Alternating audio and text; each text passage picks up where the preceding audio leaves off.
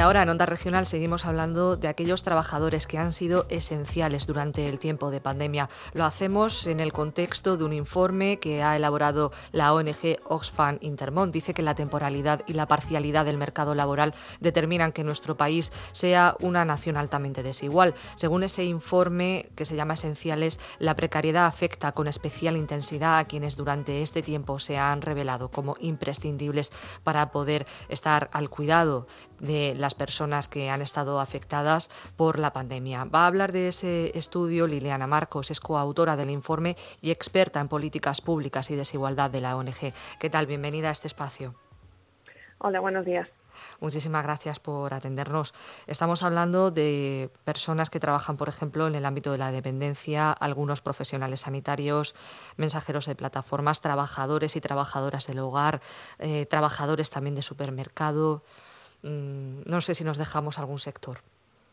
Bueno, como no, los, los jornaleros y trabajadores que trabajan en el campo y que estamos viendo estas semanas eh, imágenes y situaciones horribles eh, eh, relacionadas con la precariedad de aquellos trabajadores y trabajadoras que precisamente no podían parar mientras paraba todo lo demás y que nos han permitido resistir a la primera oleada, digamos, de la pandemia de, la COVID-19. Para nosotros es esencial que ahora que, se sientan las bases de la reconstrucción y de, cómo, vamos a hacer como país después de la pandemia, eh, uno de los pilares esenciales sean las rentas salariales y los derechos de los trabajadores y las trabajadoras como motor económico que nos permitan reconstruirnos como una sociedad menos, eh, menos inequitativa y menos desigual. Ha mencionado el caso concreto de los trabajadores del campo. Eh, todos estos sectores obviamente nos pillan de cerca en la región de Murcia, pero especialmente también este en el que depende gran parte de la gente que seguro que nos está escuchando. ¿Cuáles son las circunstancias que se ajustan a esa descripción que usted estaba realizando?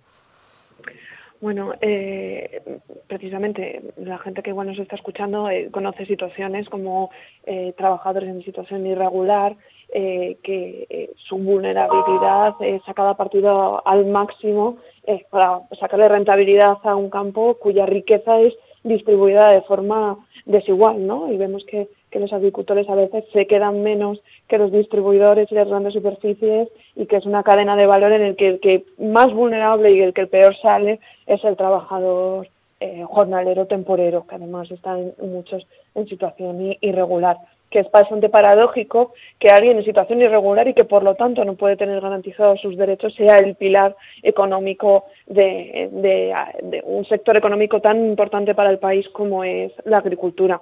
En este sentido, no trabajamos en Murcia, pero sí en Huelva, donde eh, apoyamos a, estos trabajadores y, ahora mismo estamos dando eh, agua en, asentamientos donde no tienen ni eso.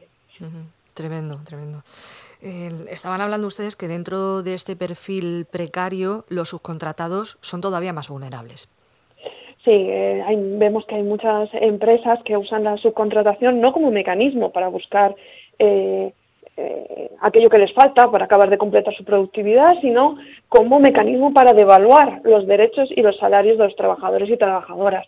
A muchos nos vendrá a la cabeza el caso de las camareras de piso, de las Kellys, de los hoteles, que de un día para otro vienen como su su salario bajaba a la mitad. Pues en el COVID han sido eh, de nuevo los subcontratados y subcontratadas trabajadores de segunda y vemos como ha habido seis veces más despidos de, subcontratados y subcontratadas que del resto de los sectores. ¿no? Eh, hemos demandamos un cambio en la regulación que deje de hacer posible una devaluación salarial a base de la subcontratación.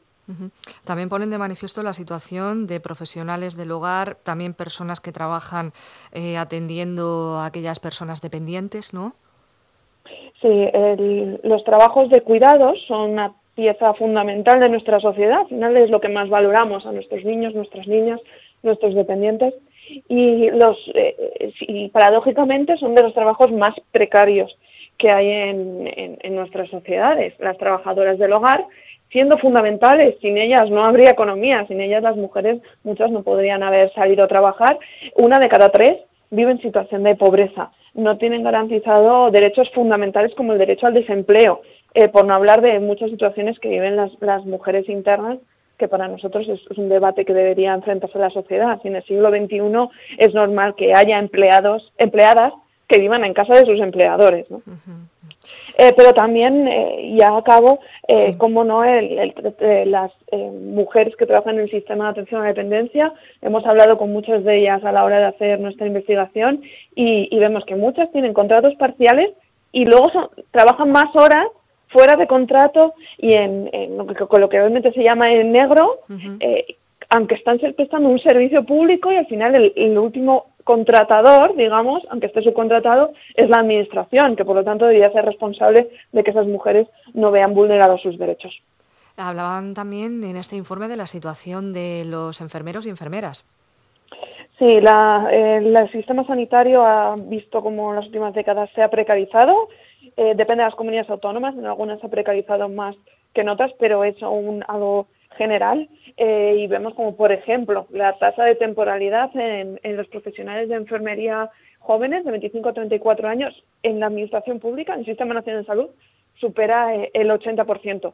Eh, ha sido como un colchón en los derechos laborales de estos trabajadores y trabajadoras que ha permitido que, al final el, usuario último, los ciudadanos y ciudadanas, no sintamos tan, tan duros los recortes, pero que desde luego han, afectado, han impactado y mucho en sus condiciones laborales. También ponen de manifiesto que la situación es desigual si tenemos en cuenta el género.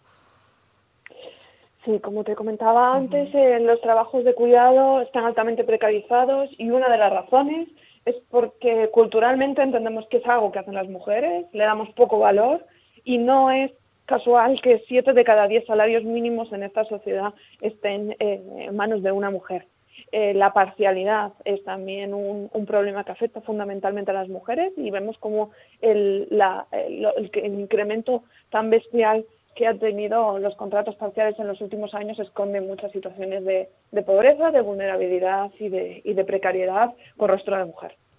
Ahora en este momento se habla mucho de economía, ¿no? Sobre todo que tenemos que recuperar la economía, que tenemos que salir, que tenemos que consumir. Eh, ¿Cuál es la previsión que ustedes manejan de cómo se podría hacer ese paso en base a estos datos? Desde luego hay, distintas formas de salir de una crisis. La, la anterior crisis, la de 2008, se decidió que una de las formas para enfrentarla era devaluar el trabajo de, las mujeres y de los hombres de este país. Eh, había otras formas de salir de la crisis se decidió aquella. Lo que para nosotros es eh, inaceptable es que se vuelva a decidir lo mismo. Es que las rentas salariales no son negociables en esta, esta eh, vez. No podemos salir con unos trabajadores y trabajadoras eh, más pobres de nuevo y todo lo contrario, los salarios de, los españoles y españolas deben ser un motor económico de recuperación de, la situación después de la pandemia. ¿Cuáles son esa batería de medidas que deberían aplicarse? Ustedes establecen, después de ese estudio que han realizado, una serie de medidas que se deberían aplicar. Hoy me viene a la mente, sobre todo, uno de los temas que en informativos sí se está tratando, que es esa prórroga del llamado escudo social para prohibir cortes de luz y agua hasta el 30 de septiembre. No es una de las cosas que hoy son noticia, pero ¿cuáles serían las medidas que se deberían hacer para establecer un poco los cimientos de todo esto? Desde luego, es, medidas como el escudo social son muy celebrables, pero no todo depende de, la acción redistributiva del Estado. Al final necesitamos que el trabajo esté bien remunerado y hay que recuperar em, determinados espacios, digamos, de negociación colectiva que se han perdido.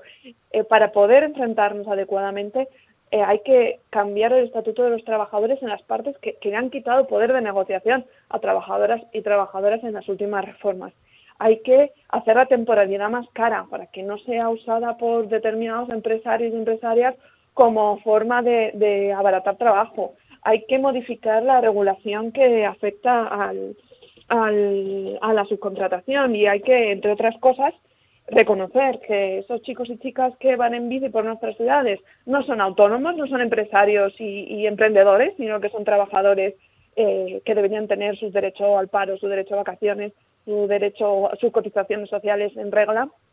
Y, eh, ya que acabo con unas recomendaciones, aunque hay más, eh, los que estén oyendo la entrevista pueden, pueden acceder a, a nuestra web y, descargarse el informe y firmar nuestra petición.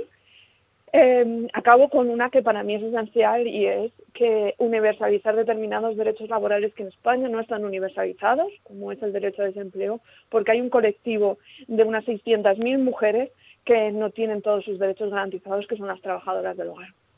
Hemos estado hablando con Liliana Marcos, es coautora del informe que ha elaborado Oxfam Intermont, se llama Esenciales, pone de manifiesto la temporalidad, parcialidad del mercado laboral que, según ese informe, determinan que España sea un país altamente desigual. Hemos estado hablando sobre todo de trabajadores del sector de la alimentación, suministros, cuidados, etcétera, que han sido esenciales durante este tiempo de pandemia. Liliana, muchísimas gracias por atendernos. Muchas gracias a vosotros.